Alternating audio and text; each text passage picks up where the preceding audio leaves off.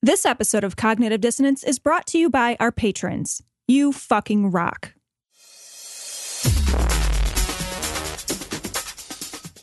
Be advised that this show is not for children, the faint of heart, or the easily offended. The explicit tag is there for a reason.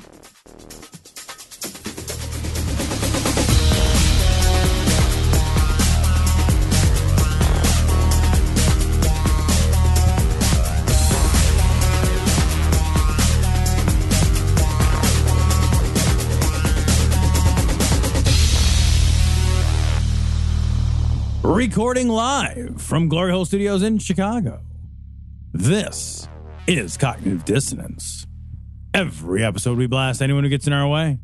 We bring critical thinking, skepticism, and irreverence to any topic that makes the news, makes it big, or makes us mad. It's skeptical, it's political, and there is no welcome at. This is episode 400 and lucky 13. Yeah, this is actually 414. We're skipping 413. Oh yeah, It's and we're in yeah. between floors. Got to right make now. sure. My building downtown has a 14A and B. That is so stupid. ridiculous. 14A and B. It's so stupid. It's like, oh, go to 12 from 14A. It's like, yeah, like people are like birds. You put a fucking cover over, and because they're so stupid, and they don't know it's fucking nighttime. Like we're just, we're so stupid. We don't know. Where that did it's I go? Oh, they they do that in planes. Do you have a too. being John Malkovich floor? They do that on planes sometimes. I don't know about all. Where there's like no row thirteen. Where there's 13? like no row 13, it's always 14 or 12 to 14. You're just like 14, it's 13. Oh, I did. you just renamed it. You just numbered it wrong. You can't count, you stupid assholes. Now when I have bad luck, I won't know why.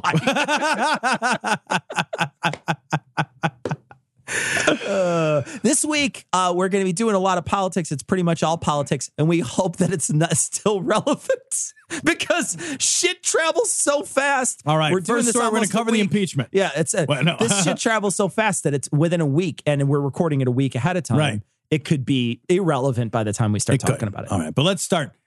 His first story is from CNBC. It appears China has stopped buying soybeans from the U.S. altogether because of the trade fight.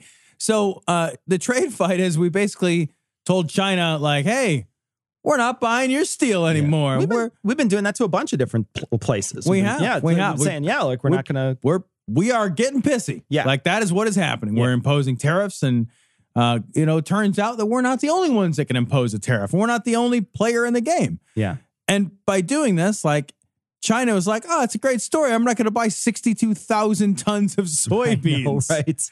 And it's a lot of money, and people are projecting that this could be a really big deal because China is one of the major buyers of soybeans in the United States. We have a you know billions of dollars that we that we export, and one of the major exports of the Midwest Agriculture. is soybeans. Yeah. Agricultural products in general Yeah. are a major export of the United States.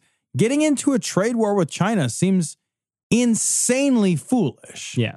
You know, like I, I I don't even know like you get into a trade war with China, how do you win? How do you win without losing uh, so badly along the way that we damage our economy in that process? I, you, know what I mean? Like, Yeah. like it, it, even if there's like a long term gain, the long term gain being that we get more favorable trading position with China moving forward, you know, the, the worry that I have on that, even if we were to gain that down the road, is it's not like China's fucking toothless. Yeah. It's- no, they it's absolutely. China. Yeah. Yeah. It's China. yeah. So, like, if we take a bunch of lumps along the way and get beat up and bruised in that process, who eats that shit? Well, that's the difference, right? Is that I think when you're a businessman and you have your own company, you can burn bridges a lot easier than when the, the entire fate of your nation is is resting on this sort of thing, right? Yeah. You know, yeah, somebody's going to have to eat shit, and if you're the CEO, you're probably not doing it. you Yeah, know what right, I mean? Like you got to let a few people go. You let people go because you want to be stubborn about this or that, or you know, this supplier or that supplier. But when it comes down to the United States people, we're talking about a giant swath of this nation that re- that relies on agriculture for its funds, and somebody's going to have to pick up that slack, right? So that money's going to go Right. where you know. Are we going to be able to sell them? Are we going to get the same price that we were getting from China? Is that where's that? You know that money uh, you know, that money is going to decrease no matter how you look at it. You're gonna you're gonna lose money in this deal. Plus, like it, it occurs to me that you know it's not like China's not getting the soybeans. So what they did is they found another international Sure. supplier for Absolutely, the yeah. right? So who's to say when this ends they go back to buying our fucking soybeans? Right. Right. Maybe they're like, you know what? Hey, We got a real good deal from these other guys. We're gonna keep buying them from the fucking other guys. Sure. That aren't gonna fucking get pissed off and impose a goddamn tariff on my steel and my lead painted toys and all the rest of it. soybeans is a 22 billion dollar um it's an industry in the United States 22 billion dollars but it's not even you know like like agriculture is an export of 133 billion dollars. Massive amount of money. massive amount of money. amount of you know corn meat and poultry and soybeans make up the largest amount of that. Um, but there's a lot of other things that you know we export that they could you know stop taking. The one of the major things is capital goods we export $533 billion in capital goods. Commercial aircraft accounts for $121 billion. Industrial machines, $57 billion. Semiconductors, $48 billion. Electric apparatus, $43 billion. Telecommunications, $38 billion. Medical equipment, $35 billion. You know, any of those things, you know, you know, you talk about any of those things, you start getting into a trade war. These are, this is billion dollar industries we're talking about. You know, you're, you're you you are fucking with a country that has many, many, many, many, many, many, many, many, many more people Yeah. than we have. Yeah. Right. And a significantly more ruthless attitude toward those people. So it's like you're playing chicken with somebody who is not afraid to crash into you. It's it's a it, this is one of the reasons why I think a lot of people voted for Trump though. When you think about it, They know, want to see this show wanna, now. They want to see this this us say we don't need you. You know, it's that American, you know, uh individualism that lets us say, look, we can make it on our own. You know what? You take this deal cuz we're telling you this deal is what the deal is. I know, but like all of our economies, like it's such a that's such a fucking ye old fashioned way to look at it. All absolutely. It's a cowboy way of looking Right. at the world. the, the the economy of every country is now just inextricably tied. You know, it's like when we had a housing crisis in 2008, that the economic fallout of our housing crisis reverberated across the world. Yeah. Across the world. Sure. They felt that economic pain. Yeah. The- Look at what we- happens with Brexit. You know, Yeah. like when something happens, uh, you know, anything that happens in other little places, these markets hit, that changes everything, the, the entire aspect Yeah. of the entire world. I work I work in the real estate market. I remember when Brexit happened, I called one of my managers into my office and I said, "Be prepared for a refinance boom." And we got one. Yeah. Because Brexit happens, it creates international instability. Investors don't know what to do. They buy treasury bonds, that reduces interest rates, and refinances go up. Yep. I hired after Brexit Sure. because I knew, like, oh, yeah, thanks for the money. Yeah. Thanks, because we're all linked together. Yeah. We're all linked together. And I think that individualism is is what we what we want to strive for. We don't want to be linked together. We want to be able to put our foot down and say, we never want to. We're not going to pay a lot for this muffler. Yeah, never going to happen, though. and the problem is is that you know sometimes when you when you when you do that there's consequences and this is one of those consequences and i don't think this is going to be an isolated incident But this is old fashioned isolationism, economic isolationism. absolutely. Yeah. And it doesn't work anymore. Not long ago, he said his country could wipe the U.S. off the face of the earth. Tonight, a dramatic turnaround for Kim Jong un. After speaking with top South Korean intelligence officials, meetings attended by Kim's wife and his trusted younger sister, the dictator says his regime is willing to talk to the U.S. about giving up its nuclear weapons. All right, so some interesting shit is some really interesting, and I gotta say, like, really excitingly, potentially positive news. Sure. is coming out of the Korean Peninsula. So, um, you know, North Korea and South Korea, they're talking. Not only are they talking, they're walking and talking. Yeah. literally walking and talking Yeah. together. kim jong-un came across He came across the the the border between North and South Korea. Um, Kim Jong Un actually said some. Did you hear what he said when he promised not to to stop the missile test? You hear how he phrased it? It's actually pretty funny. He told uh, Moon, he said, "You know, I heard that you were woken, that your sleep was interrupted many times in the middle of the night by national security meetings because of our uh, testing. I'll make sure you get a good night's rest from now on." I think I'm paraphrasing a little bit, but not much. I think it's really clever. yeah Like it's a really like tongue in cheek sort Sure, of way sure to say it. Like, and this is the first they're talking about putting an end They're talking like actively talking about finally putting an end to the Korean War. And they're talking about reunification Yeah. of the North and South. Um, a lot of reasons why that might be happening. One of which is that they might have blown up their mountain. It I think appears they blew up their the, mountain. One of the reasons is, is that at least part of that mountain fell in. Yeah. Right. And you know, there's there's other reasons too, and I don't want to discount Trump. the, the major re, one major reason, which might be finally there's somebody unpredictable in there where they're like, I don't know. yeah. There may also be the opposite end of that, which is there's somebody in there who they think they can manipulate Right. because there's a National Review article I was reading on this that had a great quote, and I want to read it. It said, We have seen this particular show before, and nothing good has come of it. North Korea's diplomatic strategy of the last few decades has been to pretend that it will make major concessions only to renege on those promises after pocketing economic benefits. So this is not something new. This is not a brand new world here. Some of the actions that he's taking, crossing the border, signing that the, the war being over, the armistice and the whatever. Yeah. You know, the, a lot of the big showy stuff is is new. Right. Um, but the fact that they will say that they're going to do something and then not do it, you know, and possibly not do it is Possibly not new. yeah. That's Right. not new. Right. They've been in communication with our government, our government in particular, for many years since the Clinton administration. There's been some sort of communication between them. Now, Obama didn't didn't do anything with them. No, he couldn't get anything yeah, done He couldn't get anything done. And I, in fact, I think he just, you know, just ignored the problem in a lot of ways.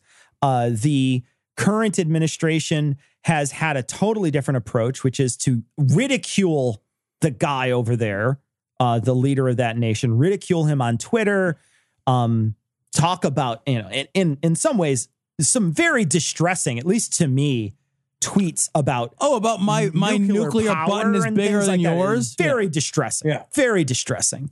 Um, and I have no idea what level that played in this because there's all these other factors, right? There's no control group. There's no way to look at this and say, this is the one thing I can isolate this." the variable, right, Now, yeah. Trump is, of course, claiming all the credit for this, but there's a lot of variables that go into this. Well, and, and we don't know if there's anything to claim credit for just yet. Yeah, you don't I- know. I, will say though, credit where it may be due. Trump's bellicose grumblings yeah. may ha- may urge Kim to say like, look, all right, this is a guy who will he he might actually shoot a nuke at me. I never Sure. really believed Obama would do it. Yeah. This guy might shoot a nuke at me.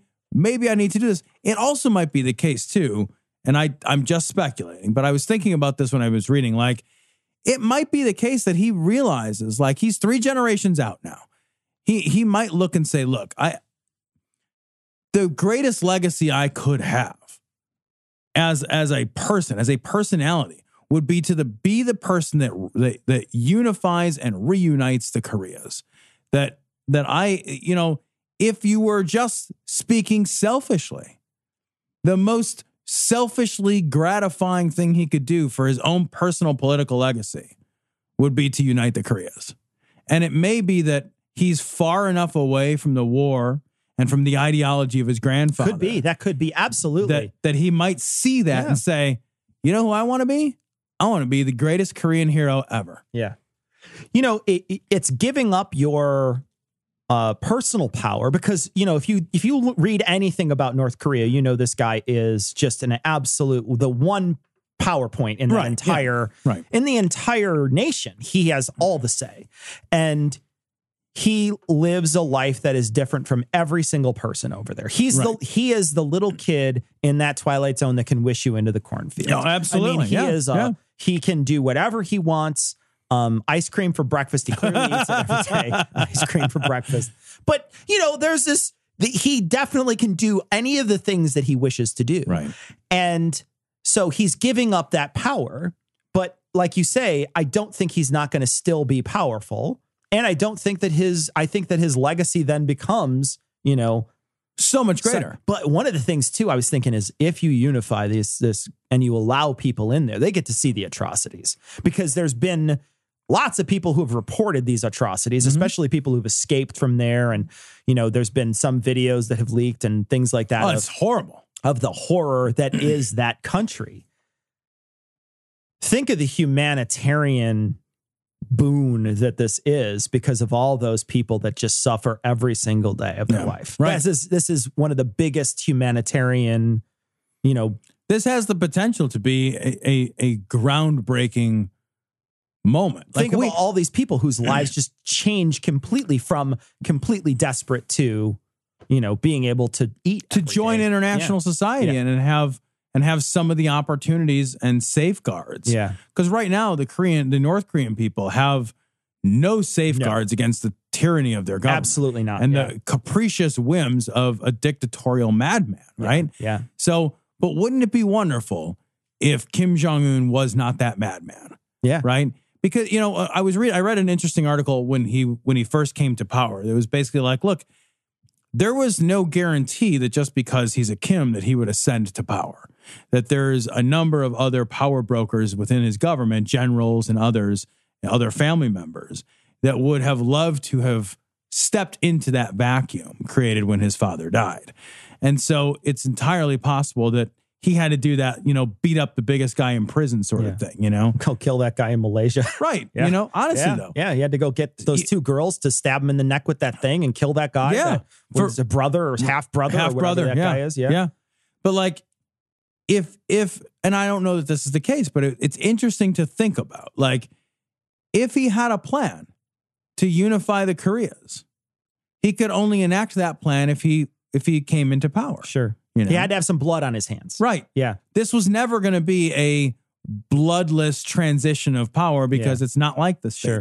So, however that had to happen, I think I think it would be not wise, but it is it would be joyously optimistic to be able to see his to be able to see best intentions realized. yeah. I don't know that that's I don't know that that's true either. That's realistic. All, yeah, we. Uh, we I'm just know. saying Yeah. it would be it would be great Yeah. were that the case. what a, it would be a great story in a book. Yes. You know, if that I'm was not the case. even suggesting that that's what's happening. So I don't want to. I just it is a it is it is it is finally possible though yeah, that that is even remotely a thing. worth thinking Yeah, about. A thing. Yeah.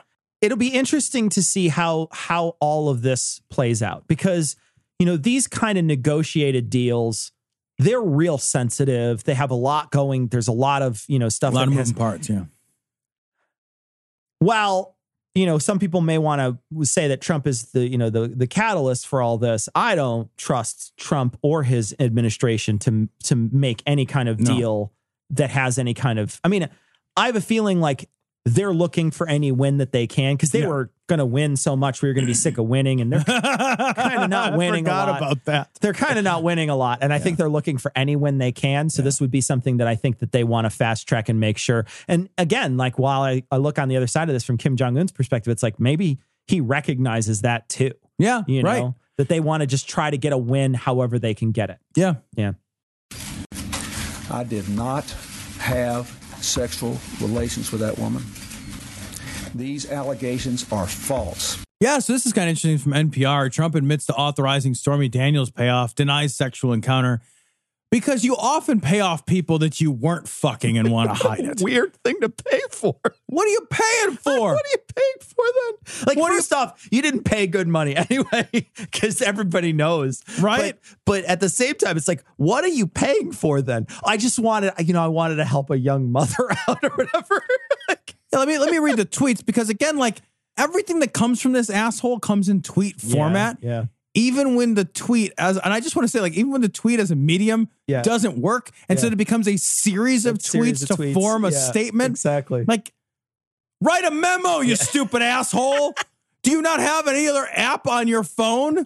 Makes me fucking crazy. All right, so here's what he wrote. Dictate that shit. You got a For secretary? fuck's sake. Yeah. I'm gonna the type this fuck, on my yeah. phone. Are are you kidding me right now? All right. Sitting there twiddling his thumbs.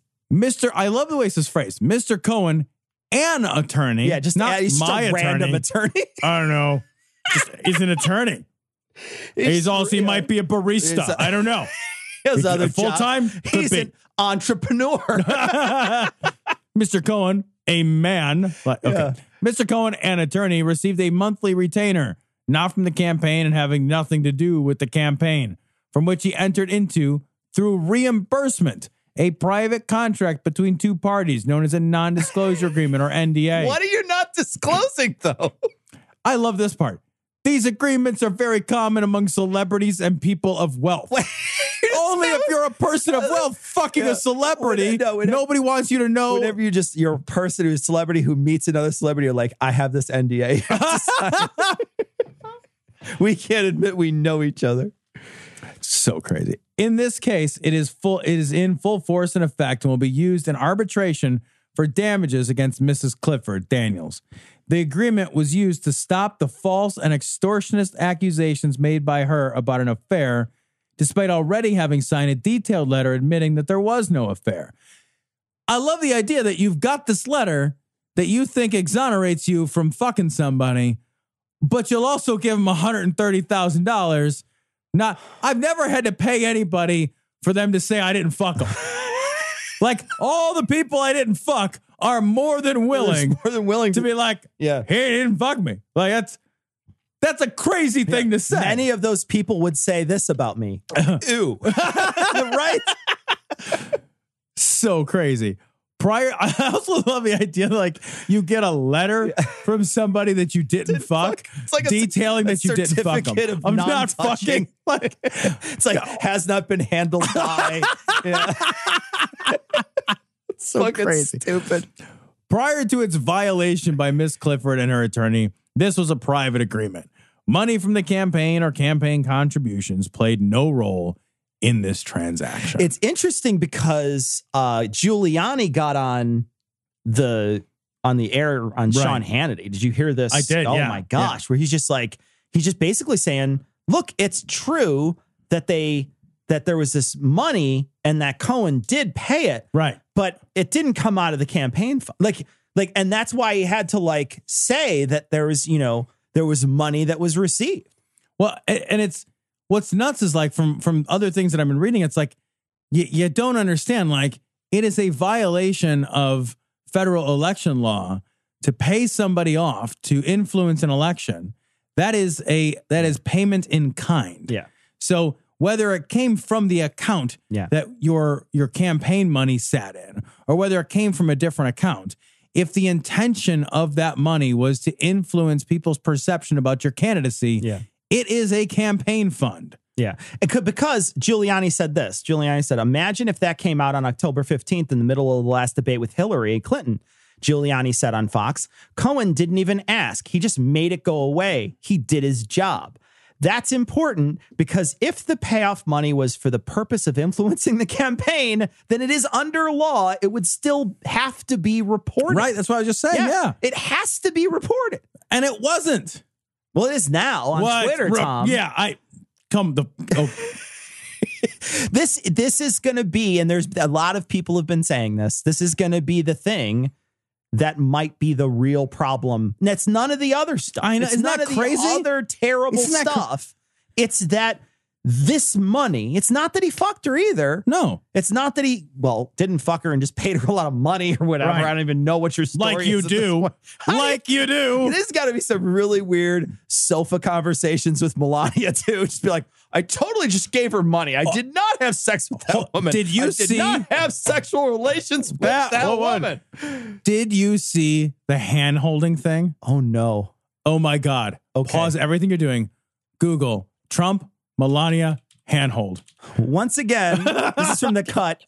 Once again, Donald Trump awkwardly tries to hold his wife's hand. Here we go. Watch this video. This video is amazing. Watch the, how many times he has to signal he wants to hold her hand. For those of you who have not seen this video, the video is fucking outstanding. He's standing next to Melania and he's like, he does like the pinky touch, like he like reaches over with his shitty little tiny pinky and like pinky touches her and she moves her hand away and back. And then he kind of like goes and like tries to grab at her hand area with his tiny mitts. She lets go. She walks away and she just kind of lets like cold fish lets go of his hand. Oh my gosh, the fucking conversations between them has to be gold right It's- now. I don't think there are any conversations Wow. right now. I think Wow. that that is a silent I gotta, room. you gotta think though. You gotta think though when when you know when that. I think rich people have different agreements than a lot of other. Maybe the Obamas were rich. yeah, They I- didn't seem Yeah, I, I'm. But I'm saying like like you know, these two people were celebrities before they became they Yeah. became. Oh, I in think they have an I agreement. think they have a different I, agreement. I than think they have an agreement called have. "You be beautiful, I'll be rich." Yeah, I think that feels like what the and it doesn't feel like it's been a very loving relationship the whole time. right. So I, I think Yeah. like I think you look at the Obamas, Yeah. they seemed like they enjoyed each other. Yeah. I, I I also when I when I talk about that when I'm saying the sofa time and stuff like that, I'm thinking like like I always put my relationship in there. You know, where you're just like, what kind of weird, awkward conversation would you be having to be like, totally gave her money for not sex. Like, Yeah, like you come home, it's like okay, uh, so so ah, ooh. good news is we're going to Europe. honey, you're gonna Yeah. read some things on Twitter. Bad news is I took $130,000 out of your safety deposit box. Good news is I replaced it with a trip to Europe. I'm just gonna go ahead and buy you some more Oh, things. And this other story is very similar, Tom. This other one just dovetails with it. This is uh, the feds actually, I found this came out today. By the time this airs, this will be a whole week old, but um, they actually did monitor the phones of uh, Cohen and they wound up in- intercepting one call from the White House to Cohen. yeah. Um, this is interesting because uh, as I was reading about this, one of the things that they were saying was you would have to have a big old stack of documents saying that there's some real shady shit going on in order to get this phone tapped. Yeah, they they don't. And this wasn't a full tap, so this was a log, like a Yeah. paper log. Like Yeah. they just they monitor who called, when they called, like that sort of thing. Yeah. But they don't listen to the content Yeah. of the call, so it's not quite to the full Sure. level of a tap. Just for clarity, Yeah. but yeah, this doesn't happen just because you think possible, maybe. Yeah. right? Like there's a high standard that has to be met here. Yeah. So some shit's gonna happen here, buddy. I don't. Yeah, I don't know what you know. I think. I think what what's going to t- the time will tell, and what's going to tell this. And this is even came out today. Paul Ryan had said this in another article. Basically, look, if we don't win in 2018, they will impeach Trump. That's what he said. He said it out loud. Yeah. and it's just what everybody knows, right? If if somehow the Democrats win back Congress and the House, and there's a sweep of both of those things in uh, in 2018, there could be a very good chance that Trump could be impeached. Now, Right. that doesn't necessarily mean that anything happens. You know, we don't, we don't know exactly what happens with that. And uh, and so that's going to be really interesting. It depends on how slowly or quickly Mueller proceeds. You know, any of this stuff, all this stuff seems to be under scrutiny at this point. So it's not just the Russia collusion; it's also you know all these other pieces that they're taking a look at too. if I'm Trump and it's like, let's say, let's just for the sake of argument, let's say he did all this stuff. Part of me would be like, man, the thing I'm going to get in trouble for Yeah. is that Yeah, the one thing. really? Yeah. Like I've done so much more. Yeah. Like, and I'm not saying he did this. I'm just saying like, assume it for fun. Yeah. Like, could you just imagine be like the thing that's going to knock me? That you're going to sink my battleship. It's Al Capone getting charged with tax, Tax evasion. evasion. Yeah, you know what I mean. Like Yeah. it's like all the bad shit that you've done. It Right. doesn't matter. Um, You didn't pay your Yeah. taxes. you know, one of the things that I think plays in the Democrats' favor when it comes to 2018, not only just Trump being in office and being an awful human being, but, but I think one of the things that happens very often is is that the U- the United States people have a very short memory, Yeah. and so if you don't get anything done, you don't do anything real big with the time that you had, both the houses and the presidency, you'll lose them. you'll lose them. You lose and 'em. You, and that ha- that has shown to be true. You know, look what happened with Obama. They had everything Yeah. for just for two years. It's And then it electoral whiplash, and it is. happens all the time, happens all the time. And so, you know, that's something that that's playing in. But we can't get complacent if that's the case. You know, and I'm I'm a, I'm going to be voting for the Democrat here. You know, of course. But you know, I I don't want to get complacent and think you know it's No. automatically won. Like there's been a lot no of sure outrage. things anymore, There's man. been a lot of outrage since then, and I think that there could be a really huge win um in at the end of you know Right. this year for for uh for the progressive party and flip both of them. I mean, it it seems like It very well could happen. Even in even in the most contested places, people that are have been safe for years are losing. are eh, either losing or starting to be like that position's not safe Yep. anymore. Yep. When they come up for election, that's not going to be a safe place. They're really going to have to campaign real hard. No guarantees, no Yeah. sure things. Hey, you want to get high, man? this how they do? They got wooden balls, man. I got a joint here, man. I've been saving for a special occasion. The story is a cool story. This is from the root.com. Seattle vacates hundreds of marijuana charges going back 30 years. Um, so the city of Seattle filed a motion asking the city municipal Seattle Municipal Court to vacate hundreds of marijuana possession convictions going back three decades. Um, and part of the claim was that you know a study of these convictions revealed that they were uh, a lot of racial disparity. Yeah. Um, that was a part of these convictions. Basically, like if you were black and caught holding, you went to jail. More often than as somebody who was white and caught holding. And Yeah. so they're going back in time and they're erasing people's record. Yeah, because it it says in the article the arrest can stay on their records for years and impact their prospects for jobs, loans, housing, and benefits. Yep. It's a great, you know, this is something that gets passed up and not thought about, I think, by a lot of people who just want to be able to smoke pot rec- recreationally.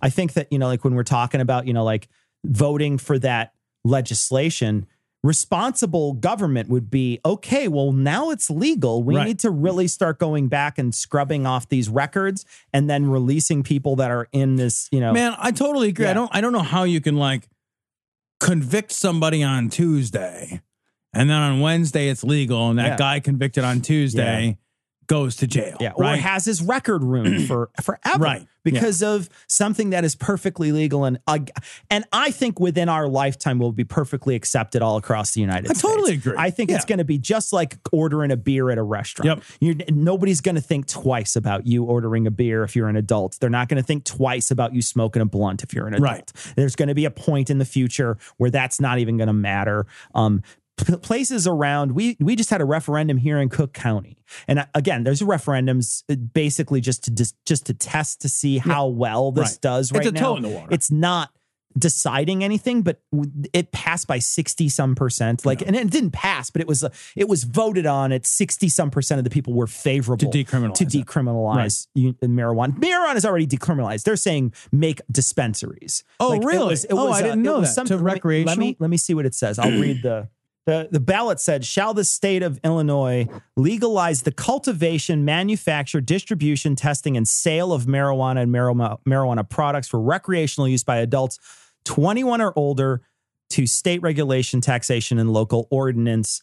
And uh, and Wow. yeah, uh, the question approved by voters with a greater than two to one margin. So there was a lot of people in in our and just in in our you know in our state that wanted to approve marijuana sales as a dispensary type thing. you know, because I think it's just good for the economy. I was going to say Seattle's going to take in 730 million dollars in tax revenue over the course of 2 years Yeah, based on this. Illinois could use that. absolutely. And you know, like like we're talking about how much money Illinois loses in business all the time because we don't know how to govern ourselves. We Right. can't find our ass with two hands when it comes to governance. Think about how state. much of that the governor Yeah. could siphon off for their own use. Think about the kind of house. But when you get Pritzker in there, if you get Pritzker in there, it's not going to matter. Doesn't matter, right? Yeah, I was going to say matter. it's just like a You're exchanging Chump change. billionaire for another bill, like another giant millionaire or whatever.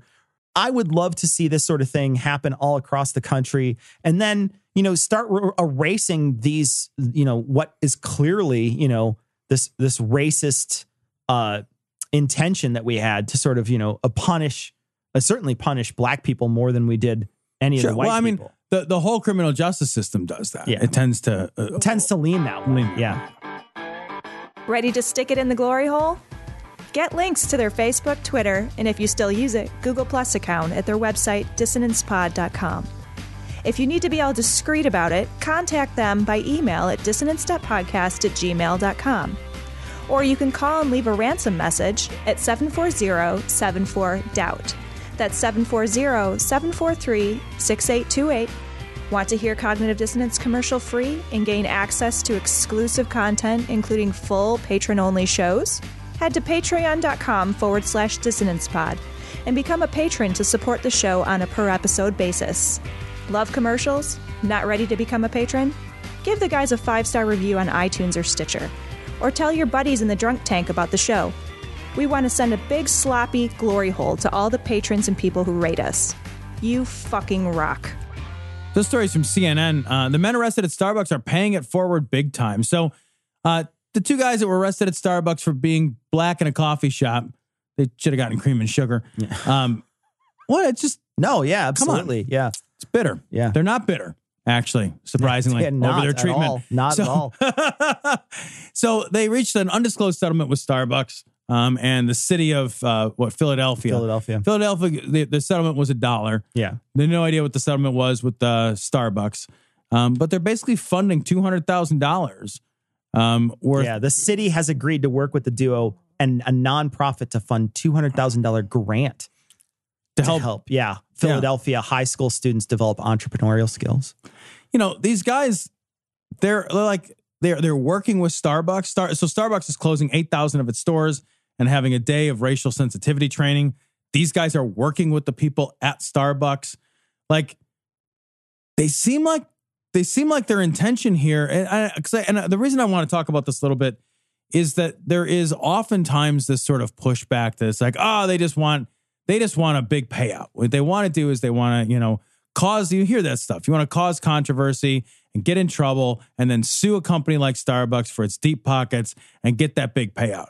And that does not, and I, I don't think that's even most of the time what happens. It does not seem to be the case here. Walking- They just walked into a Starbucks, man. They wanted to use the bathroom. How the fuck can you be a mastermind in the middle of Philadelphia with terrible cheesesteaks walking around? And then you're like, yeah, you know what I'm going to do? I'm going to try to get kicked out of Starbucks so I make a lot of money. But you know what I mean? You know, hear but, that but you do hear Yeah, it. right. Yeah, it's like it's like uh, it's like the people who misunderstand the uh, the lady who spilled coffee on herself at McDonald's. Right. And they're like, I mean? oh, Like, yeah, yeah, yeah, right. And they don't know the facts they don't the know case the facts. of this. Right. Yeah. But what's what I like about this um, is not only are these people doing this, right? Not only are these these two guys, um, Donte Robinson and Rashon Nelson, doing this, you know, saying one dollar each from the city, but let's start this program, entrepreneurial program.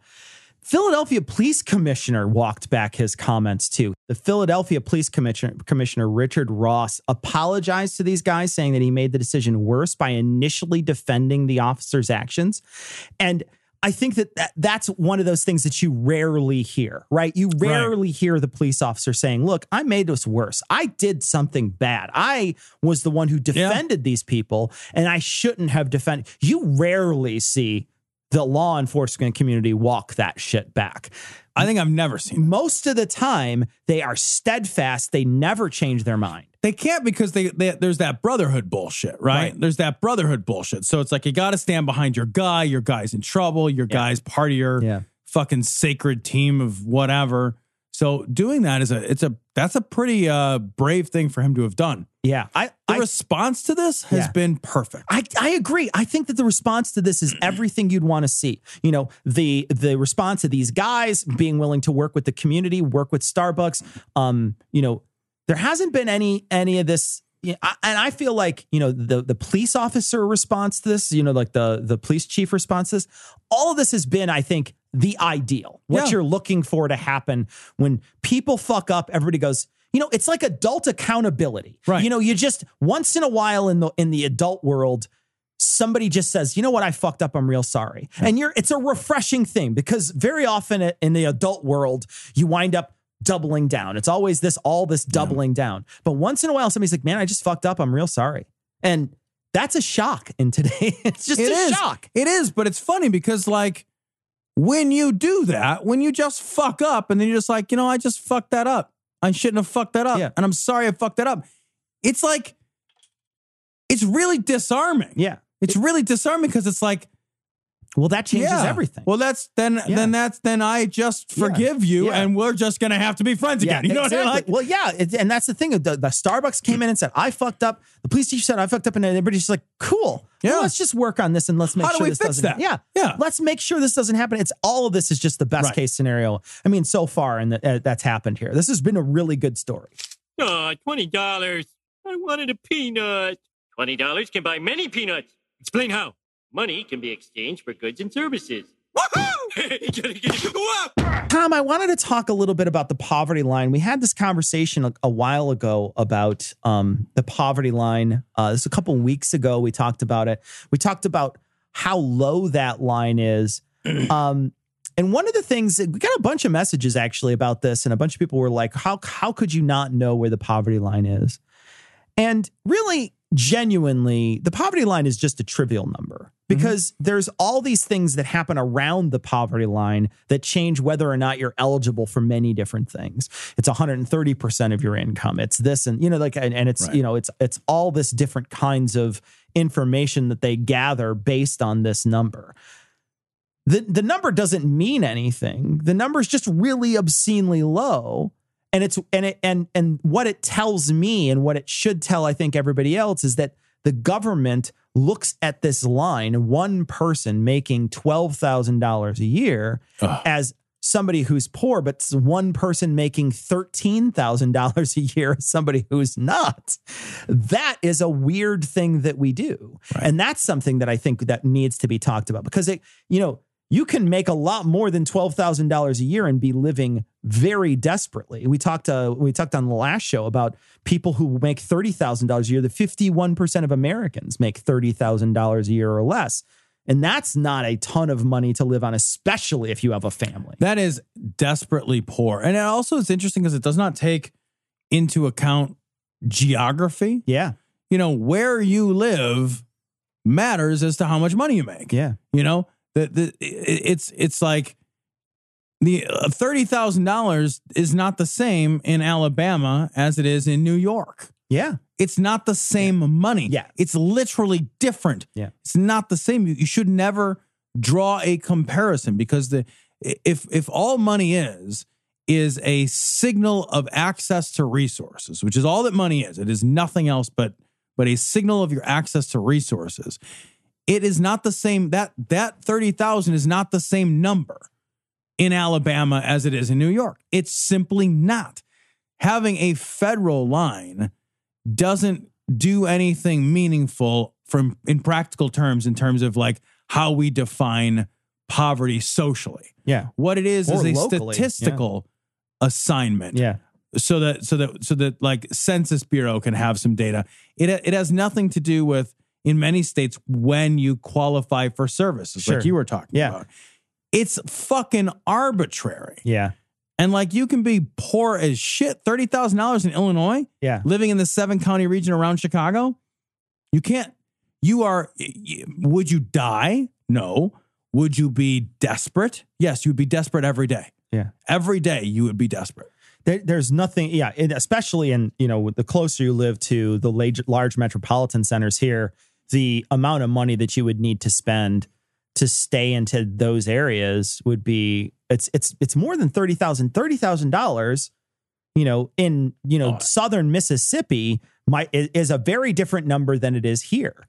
Um, and it's just, it's just that it doesn't take into account that locality like we were talking about. You know, it doesn't take any of that into account. Twelve thousand dollars a year here as a family of one. Yeah. I don't, I mean, I literally don't, because I don't even think you can get rent in Chicago for under, you know, 700 bucks a month or something like that. I don't know what I mean, you would and, get. and like you're still paying taxes on Yeah. the 30 grand and you're paying into social security. You're, pay, you're paying, you know, presumably health insurance. At this point, you've got to be in in in uh, uh, in HUD housing. You got to be in something in some sort of subsidized housing Right. because there's no way that you could live. this is desperate yeah, poverty. this is and and there's a lot of people that live around this level too. It's not just the level, right? We talked about 14 million people that live on this level from 2016. There's you know there's a, Tons of there's people tons of people live that hover around this level. You don't know the the and, and like we said the 50,000 or 50% of Americans that live you know under $30,000 crazy. Um, you know, that's 50% of Americans that already live there. So it's it's even worse than you would think. The amount of money that the average family, there's a most families in the United States are paycheck to paycheck. I mean, Yeah. most families in the United States. There's a there's a that's not a it's not a you know, my whole life has been paycheck to paycheck. paycheck to paycheck. Yeah. Like my whole life Right. leading up to this point. So, you know, and and my whole life when I was a child, like when I was a child, we lived off of a paper route and government assistance. Like Right. that's what we lived off of for 2 years. So, you know, desperately poor is a horrible way to live. Yeah. It's a horrible shitty way to live. and we expect that many people in the United States live that way. And one of the things that recently happened, you know, we and we just hand wave this shit away. Look at this housing and urban development. Secretary Ben Carson's proposal to triple rents for the poorest households. Triple rents. We're talking he's changing it from $50 to $150 for people, Tom, who make $2,000 a year. Yeah. Crazy, crazy, crazy. Like, I'm sorry. You make $2,000 a year, you shouldn't pay anything. Yeah. You don't make anything. Yeah. $2,000 a year? Yeah. You fucking kidding me? How the fuck are these people supposed to pay $50? Yeah. What they bring home $180 a month. $50 of it is only got $130 a month. $130 to get you through 31 days. Yeah. You got to eat. Yeah. You got to go presumably to a food having store. How are you going to get there? Yeah. You got bus fare. Yeah, like holy shit, that's nothing. That's no money at all. There's nothing there. That is grindingly poor. Yeah. And you're going to triple rent on these people? It, it's so crazy because like we we're reading this article and it's talking about like what percentage is that of their income? And it's like uh, under current rules, families that receive housing subsidies, tic- housing subsidies typically pay 30% of their income for rent. Now they're talking about gross. Yeah. Pause if you're a middle class person, pause and think about what 30% of your gross income, not your net, your gross income is. And imagine if that was your rent Yeah. You would nobody's rent as a middle class person should be 30% of your fucking gross. Most lenders won't lend to you Yeah. if your income to debt ratio is like that. Yeah. They you can't get a loan like that. Yeah. Yeah, and and and we call that house, House poor. poor. Yeah. You know, the, the the middle class calls it that because they see it as imprudent. They see it as a thing that is a silly thing to do. Right. It's something to be derided. Right. And we're expecting them to do it. We're expecting the most at-risk people, The people who to do the thing that, that all it. the rest of us Yeah. would never put ourselves in that position intentionally, right. and most banks wouldn't let you put yourself in that position anymore. Yeah, because that, that's too much of a risk for, For them. them. For them, it's too much of a Right. risk. We're willing to let poor people do this. We're willing to force them to do this. This is a, you know, this is again, this is taking advantage of the the most vulnerable people. And one of the, you know, that I understand one of the reasons why they're doing it is because the rent increase um is to make sure that the housing, the housing, uh, that they're losing money on this housing. They're losing money and they're like the upkeep and all this stuff. They're losing all this money. And one of the things that they want to do is they want to make sure that they put some money back into the system to try to help make sure that these these houses and the housing is is is fit and it's a good and it's you know it's being repaired, etc. It's okay if we take a loss on this, guys. You know what I mean? Like I am. I, I, this is this is taxes I'm happily willing to pay. Don't we assume we take a loss when we subsidize I would people hope that so. are and I'm willing. Like, like- here's the thing. Why Like we not take a loss? It's okay. like, I don't I don't understand this. I don't understand the mindset. And I don't know that I can ever get there of the I got mine, I don't give a fuck about yours. I don't understand that mindset. I never will understand that mindset. I know that there's people out there in the world that have this mindset. That's fine. You know, you are what you are. You vote, you vote who you vote for because of, Right. you know, because of your pop pocketbook, that's fine. But you know what? Like, I think every chance that the that the progressive people have to get in power and to change these laws to make sure that the most vulnerable among us are protected, they need to do it and they need to be forceful about it. They now they don't need to pussyfoot around. They don't need to meet in the middle. We don't need to have any. You know, they don't. The, the other side that wants to cut taxes and and fucking burn the poor don't care. Right. So you need to have the same level of forcefulness on this side to say we are going to care about people whether you like it or not. Too bad. Suck it up. You're paying a little extra.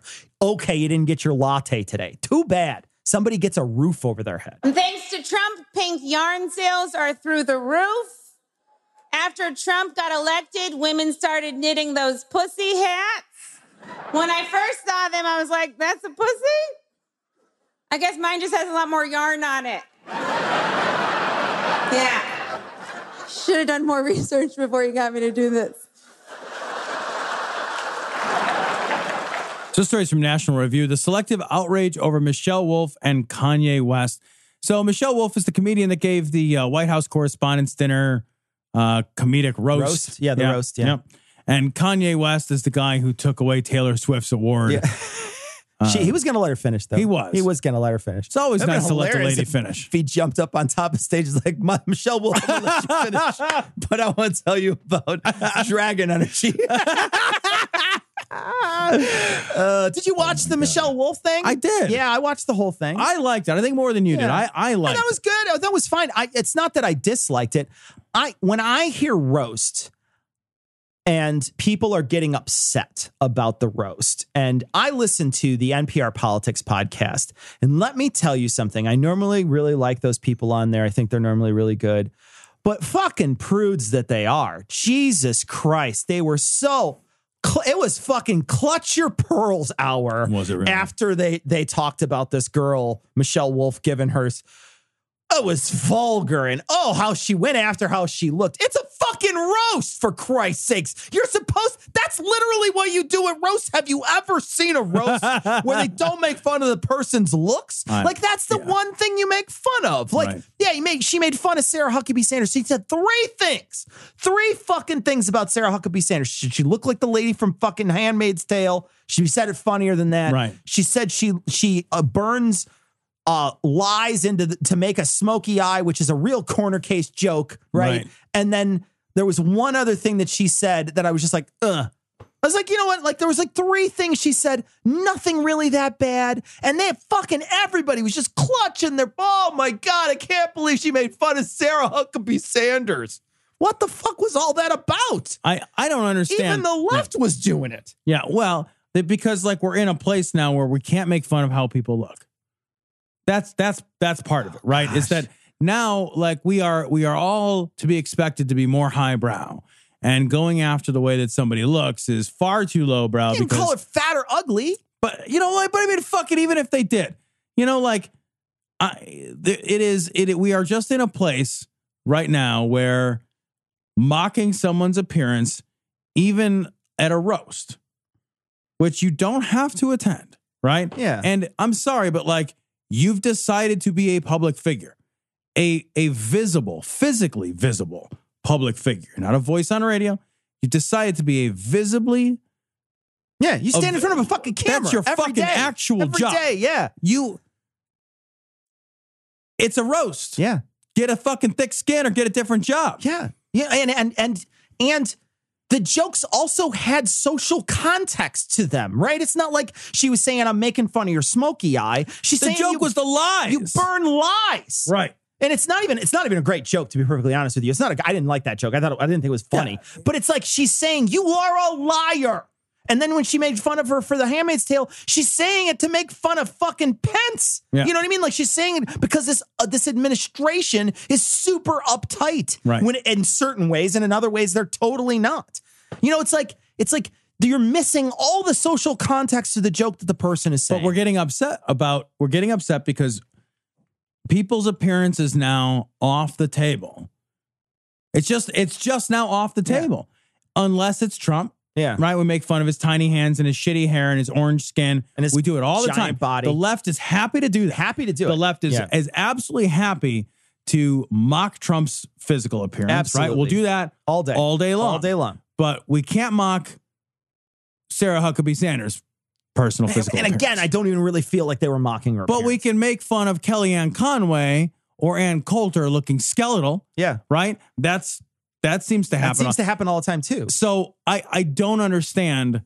I part of me thinks it's because it's it's like they expected this to be a higher brow roast, right? Yeah. And I think that I think that what she brought to that roast was was a bunch of jokes that lived that trailed the criticism, right? I felt very strongly like what she walked up and she said, "You guys are a bunch of liars and you know it, and I'm watching you and I will call you out person by person and I will say you are a liar." Also, here's a joke at the end of that sentence. Yeah. So she didn't have a joke first. She had a criticism, a harsh one. It was very pointed. It was very aggressive. It pulled very few punches. And then the joke was like, oh, but I'm supposed to be funny. Yeah. Ha ha ha. And I think that's more what people were reacting to. I think people were reacting like, fuck, I think she means this. Yeah.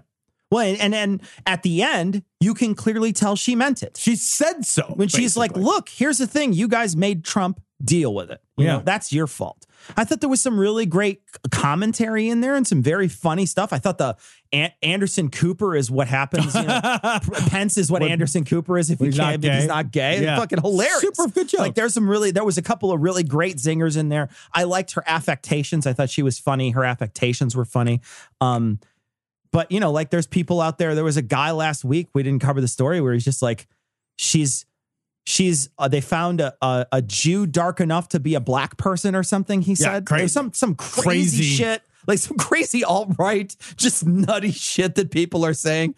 Um, but I was really just surprised. Like I understood that the that the right wasn't going to get it. Like I understood that. I get it. You're not going to like name all the right wing comedians, right? Right. Let's start naming all the right wing comedians. Dennis Miller and did you see what Dennis Miller said? Uh uh Dennis Miller tweeted out like that that he thought uh that her her comedy wasn't very or that, that she was out of line. And he said, like, I'm gonna take a few days and write a really nasty joke about her. Yeah. What a horrid human being Michelle Wolf is. I'm going to read up on her over the next couple of days, and I will have a few brutally mean jokes about her by Wednesday. That's his. Well, what what I like about it is, is it's a tacit approval of what she did. You know what I mean? Like because he's he's going to do the same thing. Yeah. So if you're going to do the same thing, then it's an approval of how she handled all the, situ- the situation. That's the right's only comedian. The right's only comedian's like, oh, you know what? Yeah. If I have enough time, I could what. maybe accidentally I'll be funny what. on. You know, like like it, here's the thing. You're gonna need, and this is why I think they're they're clutching the, the stories about Kanye West as well. The reason why they're clutching onto Kanye West is because they literally have nobody, right? Right. Nobody in the entertainment industry whatsoever wants to be on their side. Everybody that that wants they they all just disappear. The once in a while you have somebody. And this week Kanye West tweeted out some Dragon Energy bullshit about how he's So weird and it's crazy. weird, crazy shit. And then like like someone else had tweeted at him like, "Look, man." What the fuck's wrong with you? And he's like, they're trying to control my mind. Nobody cares what you think, man. Like literally nobody cares. Nobody even cares about your music Nobody anymore. cares. You're dead Yeah. to us. Nobody cares what you think. You know, you're uh, you're a talented rapper, great, but that doesn't mean you uh, have any other qualifications. You know, and that's the thing is like I don't think that you know I was gonna turn to Jay Z and be like, "What do you think about this?" He was with Obama. He was hanging out with Obama all the time. Obama and Jay Z were were tight. Well, yeah. and it's just like. I don't care what Jay Z has to say about politics. All I care about is that he's going to sing a song with a duet with somebody else. You know, tell me, tell me about something that happened in his life. I, I, I love though when we do that thing where we look to our heroes in one area and we're like, well, you know what? I mean, I really, Yeah. I really admire so and so. Yeah. And then we we forget that, like, well, yeah, you admire them for their talents in like music or sports Yeah, or yeah. whatever. And it's like, well, what do they think about politics? Like, no, no, no. Hang on a minute. They don't have anything. They have no special qualification whatsoever. They might have something new insightful to say, they might not. And Right. I like like here's the thing though. I literally once I read Dragon Energy, I was just like, that's the end of it. Like I don't need anything else. Like anything else that you put in that tweet, you put Dragon Energy in it. That's what you might as well just be covering the label. I can't see anything. Past it's that. Charlie Sheen crazy. It is. It's, Tiger jumping- Blood it's winning. Jumping on a couch when you're when you're fucking that other guy because you, you fell in love with a girl or Yeah, whatever. right. Like it's craziness. You're just like you're an insane person who's under a lot of stress. you should go be under a lot of stress. Someone should take away your keyboard on occasion. But even if you tweet, I won't read it. I don't care. Right. You want answers? I think I'm entitled. You want answers? I want the truth. You can't handle the truth. this is from Newsweek. This is great. Trump wants presidential elections to be decided by popular vote, Oh, which he lost. That's interesting. so hold on a minute, because Yeah. I want to read to you what he said. Okay. Here's what he said.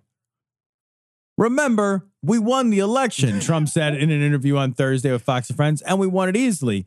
You know, a lot of people say, oh, it was close. And by the way, they also like to talk about electoral college. Well, it's an election based on the electoral college. I would rather had a popular election, but it's a totally different campaign. The electoral college is different. I would rather have the popular vote because it's, to me, it's much easier to win the popular vote. You didn't do that though. You did. You lost that one. You know, it's funny too. Did you see uh the uncomfortableness that when he was on Fox and Friends, did you see? Oh my videos? God. Yeah. They're Oh, just like, like they're like, we gotta go. if you ever want to see someone die inside, like, all you need to do is just watch the last 10 minutes of that video when they're like trying to anxiously like dump the call with Trump on Think it. about that. Like when you have the president of the United Yeah. States on your call-in Uh-huh. show, Yeah. and you're like, uh, we gotta cut to Yeah. a bounty commercial. like, I have a food in the oven. I need to go. He's, he's just, and he's just rambling on.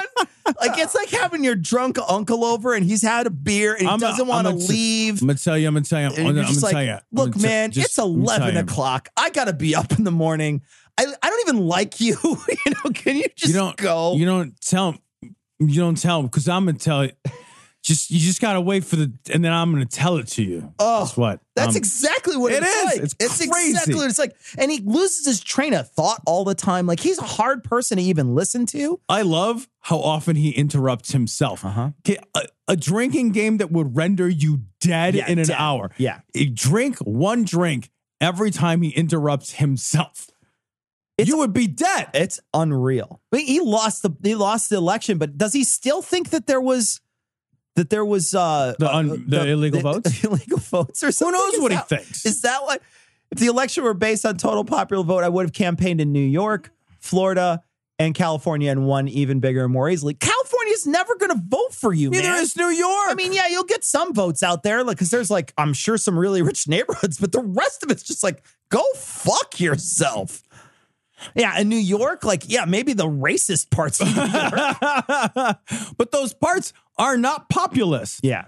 Yeah. That's exactly it. I think that they just, just like, this is another, first off, that's never going to happen. Number Right. one, never, ever, ever, ever, ever going to happen. The Electoral College has fucked the Democrats way more than it's fucked the Republicans. There's no way the Republicans would ever want to do this. Um, the the Democrats, it screwed the Democrats. I, I want to say several times actually. This would be the greatest thing ever to happen for the Democrats. They'd be like, oh, Yeah. wait, because every major population center always is blue. Yeah. Always. Yeah. Like You would have to really, yeah, and and he's and I will say he's right about one thing. You would have to change about how you campaign. Oh, for sure. You would have to change Yeah. greatly how you campaign. I also wonder too, do you think that if it went to popular vote, do you think that we would get a lot more centrist people running and centrist ideas and centrist platforming? I do. I do. Yeah, I do. I think I think people would want to meet in the middle a lot more often. Yeah. I actually think it would be a benefit to this nation if that's oh, it would certainly be a benefit. Yeah. I, I think you know what what's crazy is like the the election system we have now drives centrist candidates further left and further right. Yeah. Um, and I think actually primary drives, system specifically. Yeah, yeah. I think it drives everybody further right. To be honest with you, is Yeah. what, is what it really does. I mean, look at look at you know look at all the different presidents in the past about have you know they started out far left when they do anything they talk about just to their base, but then when they start talking about major policies, I mean, look at change. McCain. Yeah. McCain. McCain, I think is is a great example. When he campaigned, he changed. That dude totally changed from somebody who was, you know, a, a pretty reasonable centrist sort of candidate, and then all of a sudden you're like, what the fuck? That's. I remember you and I talking about Yeah. McCain back in the day. I was like, yeah, you know, like. I, I He's not my pony, but Yeah. like I'm not that upset. And then all of a sudden, like halfway through that election process, I was like, he's gone crazy. Yeah, well, and then you know, I remember, I remember a lot of that entire that the entire thing was a lot of who he was surrounding himself with, Right. And you know, Sarah Palin was just a fucking Oh, disaster of a person and a heartbeat away from the presidency if he would have he would have won. What a uh, unbelievable! You know, he's still with us. McCain's still with us, but he was an old man when he was running. Right. What eight years ago, ten years ago at this point? 10 years. Yeah. So you know he was a he was an old man then. Now Right. he's you know in it well into his eighties. You know, and so so you know we're we're talking about you know a situation that where I felt this exact same way. I remember having a conversation. I want to say in 2006. This is when Bush was in office, and I remember having a conversation um, with somebody I know that was really pretty far right. Mm-hmm. And I remember having a conversation with him and saying, you know what? I don't know that I would hate it if McCain won. I was like, you know what? To be honest, it'd be great if he did, you know, win. And I think, you know, because at the time it was Bush. And I hated Bush. I was like, Bush's policies are garbage. McCain seemed far left for, in comparison to Bush. He was still right, but he was far left compared to Bush, Bush. yeah.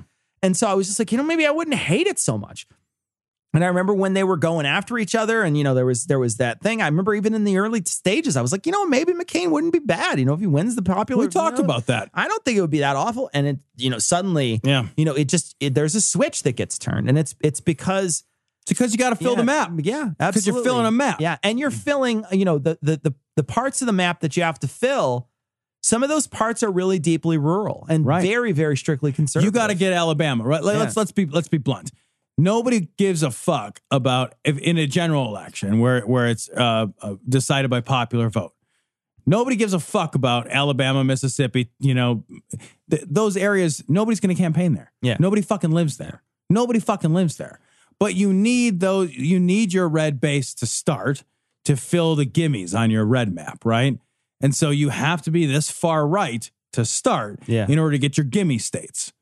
And that's and that's, why- going to be the why- southeast. Yeah, that's why they're not campaigning. That's why the people that are blue aren't campaigning in the major major places. Uh, They're campaigning in the battleground states. That's where they always. Go. That's why there are battleground Yeah. states. Yeah, That's the thing. and that's where they always go. They Right. always wind up, and they spend way more time there. The first thing that I don't understand is why we care where they campaign.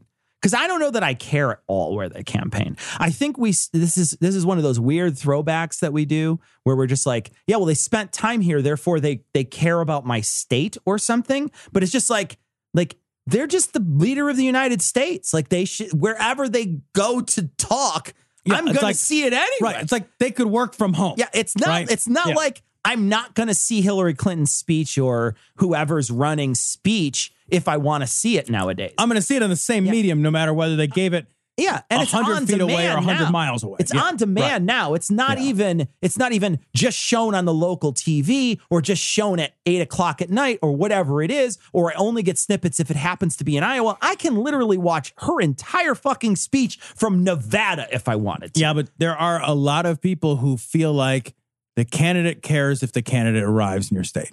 There are a lot of people Yeah. that feel that way. Uh, maybe- they're here and he's going to protect my jobs here at Caterpillar. Yeah. I, and I think I think that it just shows how easily swayed human beings Right. are, And that's because it doesn't matter where they physically are. Because, like you said, they can. I can do this work from home. Oh, yeah, and right. absolutely, they do it from. It's called the White House.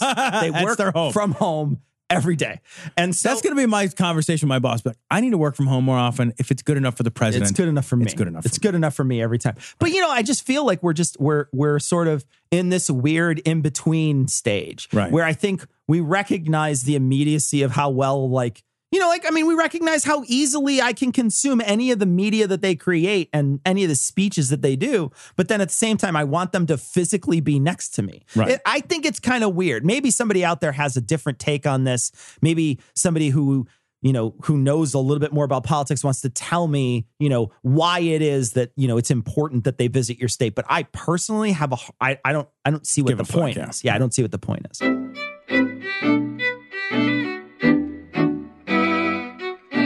Right, well, that's going to wrap it up for this week. Um, this short episode we did, this week, uh, midweek episode that we did. So, if all went well, yesterday night we appeared on the Hope After Faith podcast. We're hoping that that still goes through. We're Indeed. recording this ahead of time, so we won't know. Um, and uh, hopefully soon uh, we will be uh, having some interesting guests and things, and we will be talking about that as they come up. We normally don't announce it because they almost always fall through when we do, so we're not going to announce it. But we hopefully will have some interesting shows coming up. Um, we're going to be back on Monday, but we're going to leave you like we always do with the Skeptic's Creed. Credulity is not a virtue. It's fortune cookie cutter, mommy issue, hypno Babylon bullshit. Couched in scientician, double bubble, toil and trouble, pseudo quasi alternative, acupunctuating, pressurized, stereogram, pyramidal, free energy healing, water downward spiral, brain dead pan sales pitch, late night info docutainment. Leo Pisces, cancer cures, detox, reflex, foot massage, death and towers, tarot cards, psychic healing, crystal balls, Bigfoot, Yeti, aliens, churches, mosques, and synagogues, temples, dragons, giant worms, Atlantis, dolphins, truthers, birthers, witches, wizards, vaccine nuts. Shaman healers, evangelists, conspiracy, doublespeak, stigmata, nonsense. Expose your sides thrust your hands, bloody, evidential, conclusive. Doubt even this.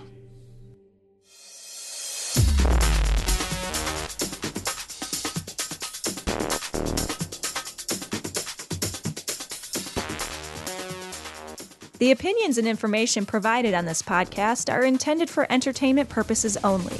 All opinions are solely that of Glory Hole Studios, LLC. Cognitive Dissonance makes no representations as to accuracy, completeness, currentness, suitability, or validity of any information and will not be liable for any errors, damages, or butthurt arising from consumption. All information is provided on an as is basis. No refunds. Produced in association with the local Dairy Council and viewers like you.